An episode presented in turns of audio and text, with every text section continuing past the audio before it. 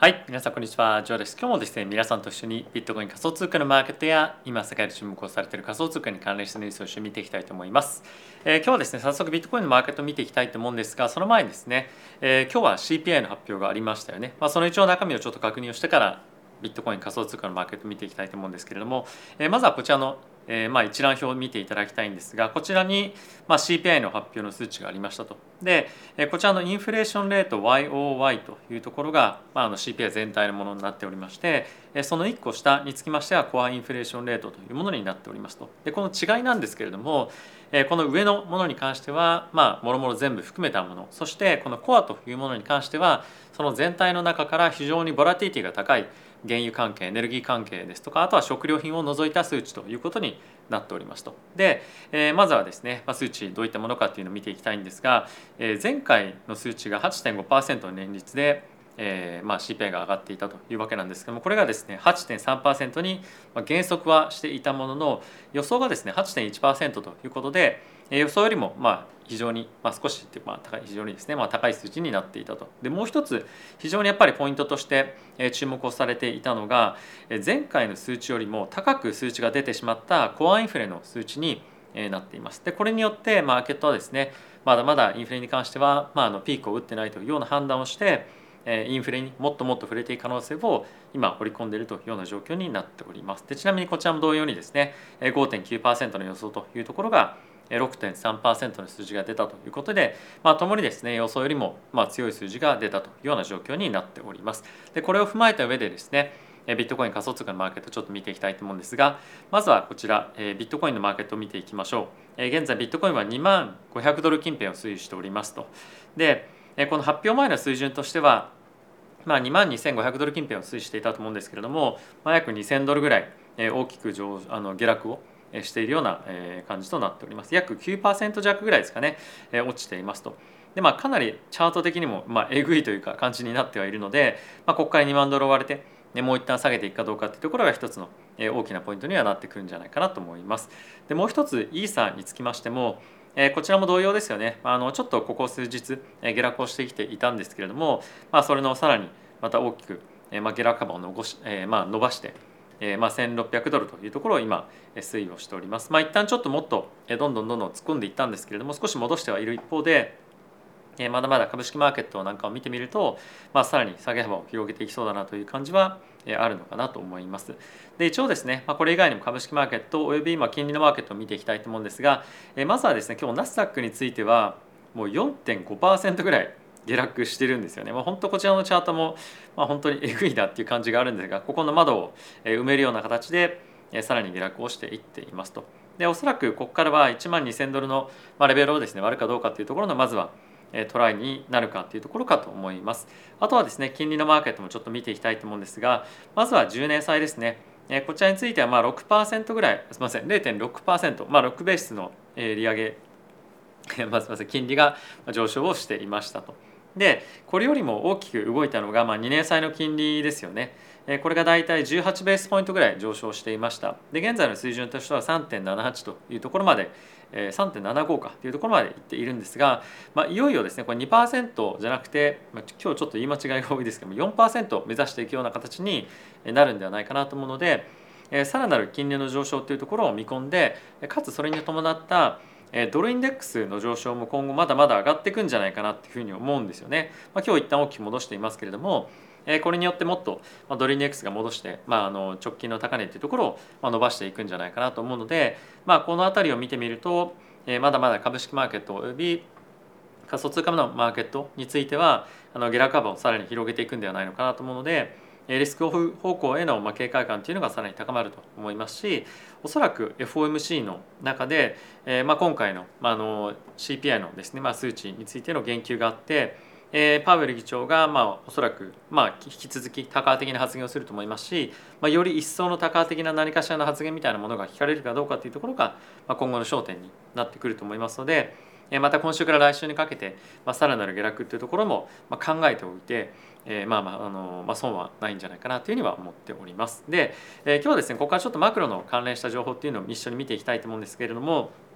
その前にですねちょっと皆さんにまずは一つ、えー、もう一旦お知らせなんですけれども僕のはですねこちら YouTube の下にこちらに書いてありますけれどもイーサリアムのですね1000ドル分のポジションがもらえるキャンペーンっていうのを現在やっておりますと。で一応これの対象者としましてはこちらの僕の講座解説のリンクから講座解説していただいた方なんですけれども講座解説をしていただいて1000ドルの、まあ、1000ドル分の何かをですね入金していただくと、まあ、こちらのリンクまあクリックしていただくこのこのページに行くんですけれども、まあ、ロングポジションもしくはショートポジションのえーまあ、あのポジションをですね皆さんに、まあ、無料でもらえますと。でこれはなくなっても皆さんの資産に対して何も傷がつくものではないので、えー、ぜひですねこのマーケットが大きく動いているタイミングで、え、こちらの,、えまあ、あのキャンペーンをですねご利用いただけるといいんじゃないかなと思っております。はい、ということで、え、まずはマクロニュースこちらから見ていきたいと思うんですが、え、こちらはオーストリートジャーナルの CPI に関連した数値となっております。でこちらはさっきも皆さんと一緒に確認をした通りなんですけれども、え、先日も申し上げた通り、え、今のこのコア CPI が今後おそらく注目をされていくと思うんですが、ま、この4割については、住宅のあの、まあ、賃貸のですね住宅の、えーまあ、数値が、まあ、4割占めるわけなんですよね。でここ最近は大きく非常なその原油価格の下落とかっていうところにばっかり注目が集まっていたと思うんですけれども、まあ、先日のブルマーグの記事だったと思うんですがそちらの方でまだまだ今後も継続して賃金の上昇あすみません、えっと、家賃の上昇ですねについては上がっていくと。でそれに伴っておそらく、まあ、今年から来年にかけてもですねまだまだ物価上昇の、まあ、上昇圧力っていうのは継続をしていくんじゃないかっていうのが、えーまあ、話としては出ておりました。で、えー、来年、まあ、1年間通してですら、まあ、4.5%ぐらいの、まあ、家賃の上昇というのは見込まれているでかつ今年の年末にかけてももっともっと伸びていくんじゃないかというふうにも言われているので、まあ、あのそんなに簡単にはやはりインフレ特にまあコアインフレについては、まあ、下がってきそうにはないなというのが、まあ、今回の数値を見て、まあ、改めて感じたような状況だったんではないでしょうか。でそして、えー、今回のまあ数値を踏まえまして、えー、9月の FOMC のタイミングでどんな今利上げをですね織り込んでいるかっていうと、えー、なんとですね今1%の利上げというところに対して18%織り込んでいるような状況となっています。で75ベースポイントについては100%完全に織り込んでいるんですよね。でプラスこれについあの加えて見ておきたいのが年末までの利上げの織り込み状況なんですけれどもまここ最近まではですねまあ、大体あのまあ4%まではいかないなっていう感じではあったんですがもう今日の時点でえー、まあ4%までの織り込みが大体ですね80%あの、まあ、まで来ていますと。本当に一気にグッと来た感じなんですけれども、まあ、このような状況でもあるので、えー、もっともっと今よりもですねさらに金利の利上げですね織り込みが織り込まれていくことになるとマーケットとしては苦しい状況にさらになっていくんではないのかなと思うので、まあ、この辺りは本当に気をつけていただきたいなというふうに思っております。はい、で、えー、もう少しですねいくつかのあの本当はマクロ関係のニュースっていうのはちょっと見ていきたいんですが、まあ、他のニュースもカバーをしたいので今日はちょっと割愛をさせていただくんですがまもうちょっと見たいなという方はですね僕のもう一個のえ投資家養成チャンネルの方でもっとマクロに関連したまニュースをカバーするような時間をですね、まあ、常にとっておりますのでえ概要欄の方にもありますがそちらの方もぜひフォローしていただけるとえ嬉しいかなと思っております。はい、ということでまずは仮想通貨の関連ニュース見ていきたいと思うんですがえまずはですねこちらをちょっと見ていきたいと思います。え今日ですね本当に世界で最も今注目をされているえ仮想通貨のプロジェクトというふうにも言って過言ではないと思うんですが、えスウェットコインがですね、まあ、今日ついに上場しましたと。で大体今少し価格落ち着いてきたんですけれども、え、まあ上場の,、え、まああのリスティングのまあ価格から大体600%ぐらいに上昇しています。で今どんどんどんどんですね新しい新規の取引所に上場が進んでおりまして、まあ、今後もさらにもっと大きな取引所に上場することが期待されるんではないのかなと思うので、まあ、もう一段上にどっかのタイミングで跳ねる可能性もまあそういった観点ではあるんじゃないかなと思います。あとはですねこのプロジェクトについては2016年から開発がずっとしているっていうのは実績があるというところに加えてもう世界でですね大体まああの60カ国を超えるような国々でフィットネスに関連したアプリそしてまあ、あの25ぐらいの会社あの国では、まあ20えー、えっとフィンテック関連のアプリとして、まあ、本当に一番のあの、まあ、ダウンロード数っていうのを誇るというような、まあ、実績を持っているんですよね。なんで、まあ、どんどんどんどん今後、えー、継続的に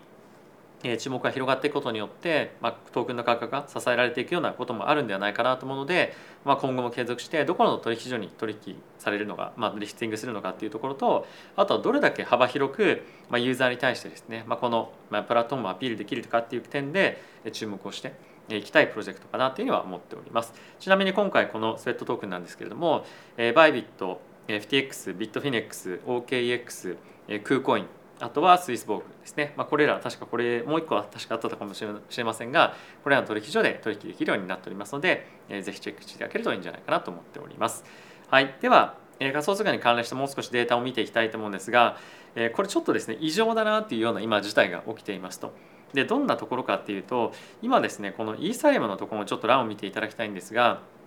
イーサリアムのですね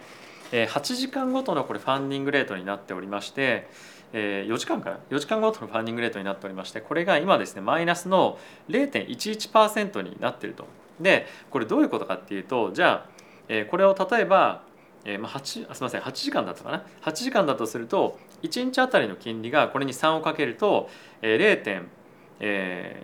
0.34ぐらいにまあなるわけじゃないですかこれを365かけると本当とんでもないぐらいの金利になるんですよね。なので本当に今まさに異常事態のような形の、まあ、マイナスのファンディングコストになっていると。なので今あまりにもちょっとイーサについてはマイナスの方向に偏っているおよび他のトークンに関しても同様なんですけれども、まあ、かなり悲観の今動きっていうのが見えているというのは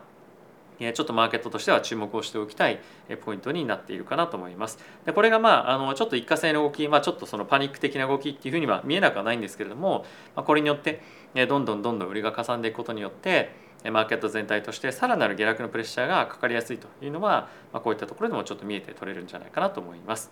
はい、で次はこちらのニュース見ていきたいと思うんですが今現在のですねクリプトのマーケットとえー、まあメインストリームというふうに書いてはあるんですけれども、まあ、いわゆるその株式マーケットですよね株式マーケットとのコリレーション、まあ、相関が非常に今ま強くなっておりますと。でそういったこともあって、まあ、さらなる物価の上昇によって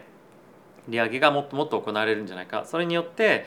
株式マーケットおよびまあその実体経済に関してはもっともっと経済があの厳しい状況に追い込まれるんじゃないかということが今予想されています。でそうすることによってですね株式マーケットは大きな下落を、まあ、の近いうち、まあ、の痛みを伴うような形で、え、ま、あの見られるんじゃないかっていうようなことも予想されていますのでもしもしですよそういったことが起こるようであれば仮想通貨のマーケットについても同様に大きく下落をしていくような形になるんではないかなと思います。でちょっと今気づいたんですけどもこのあの絵なんですが何の絵に皆さん見えますでしょうか？おそらくこれ「タイタニック号」があの壊れた時にジャックと同志でした。ジャックと何でしたっけ？あのあのあの女性の方がですねあの、まあ、手をつないで、まあ、ジャックが落ちていくレオナルド・ディカプリが落ちていくシーンだと思うんですけれども、はいまあ、それはまあどうでもいいんですがあのそんな感じの今あの注目を集めておりますと。でおそらく、まあ、さっきのあのファンディングコストの状況ですとかあとは今ボラティリティがものすごくドーンと今跳ねてるんですけれどもプットオプションの買いっていうのもですねさらにまた今大きく仮想通貨マーケットにも入っていると思うんですよね。なので、まあ、そういった観点を見てみるとダウンサイドへのケアみたいなものが、まあ、今日一日というよりも、まあ、もう少し FOMC に向けても早く、まあ、強く入っていっても、まあ、おかしくないのかなというふうには僕は思っております。はい、続いてなんですけれども今ですね、まあ、そんな状況の中マージが注目をされていますよね。でそのマージに向かって今マーケットがどんどんどんどん向かってはいる一方で今イーサリアムがですねどんどんどんどん売られてるということが起きてますよっていうのが今回のこのニュースの記事になっておりますと。で具体的にどんなものかっていうと今ですねいろんないくつかの、まあ、いろんなマーケットに上場をしているもしくはま死母でお金を集めているイーサリアムのファンドがあるんですけれどもここ最近ですね継続をして34週間ぐらい連続でイーサリアムから資金がま抜けていますよというのが、まあ、ここで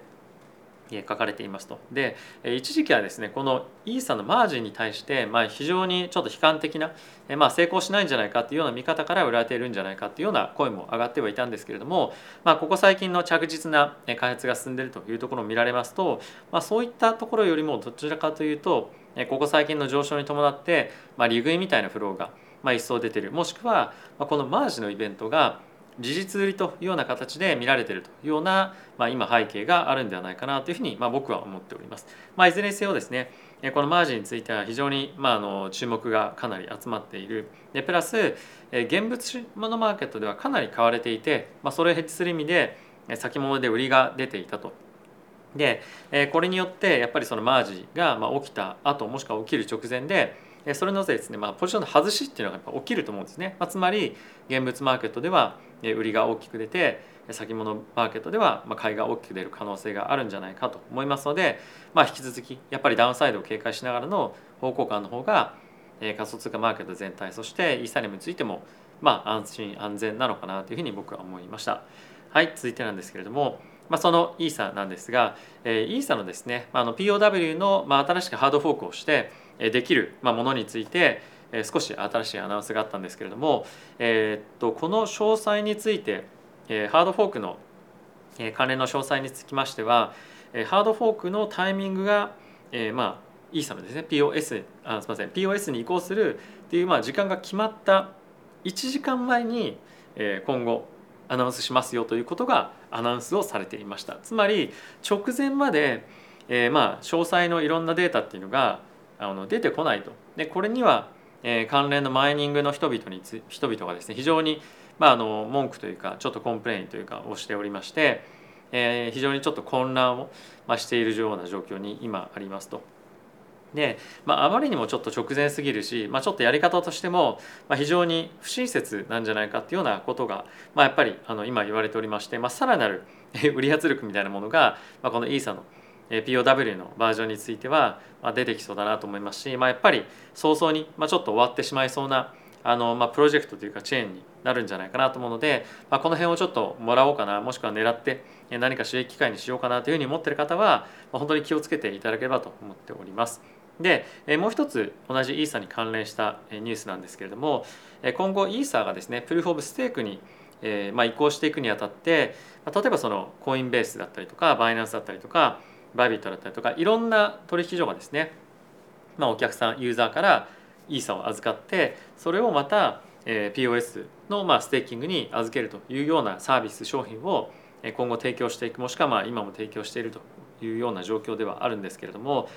ここ最近のですねトルネードキャッシュのニュースと関連してちょっと大丈夫かなっていうふうに思うようなニュースが出てきましたと。でこれは POS のですねノードを立てている人たちが、まあ、イーサリアムのこのステーキングをですね